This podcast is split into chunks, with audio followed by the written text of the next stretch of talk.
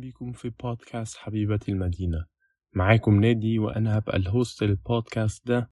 هيبقى معايا ضيف مختلف كل حلقة. هيكون الضيف ده صديق شخصي ليا أو فنان أنا بحب شغله. هنتكلم عن قصة الضيف بتاعي وآراءه المختلفة في الفن وإزاي بيتأثر بالمكان. وإيه العوامل اللي بتأثر في العملية الإبداعية الخاصة بيه.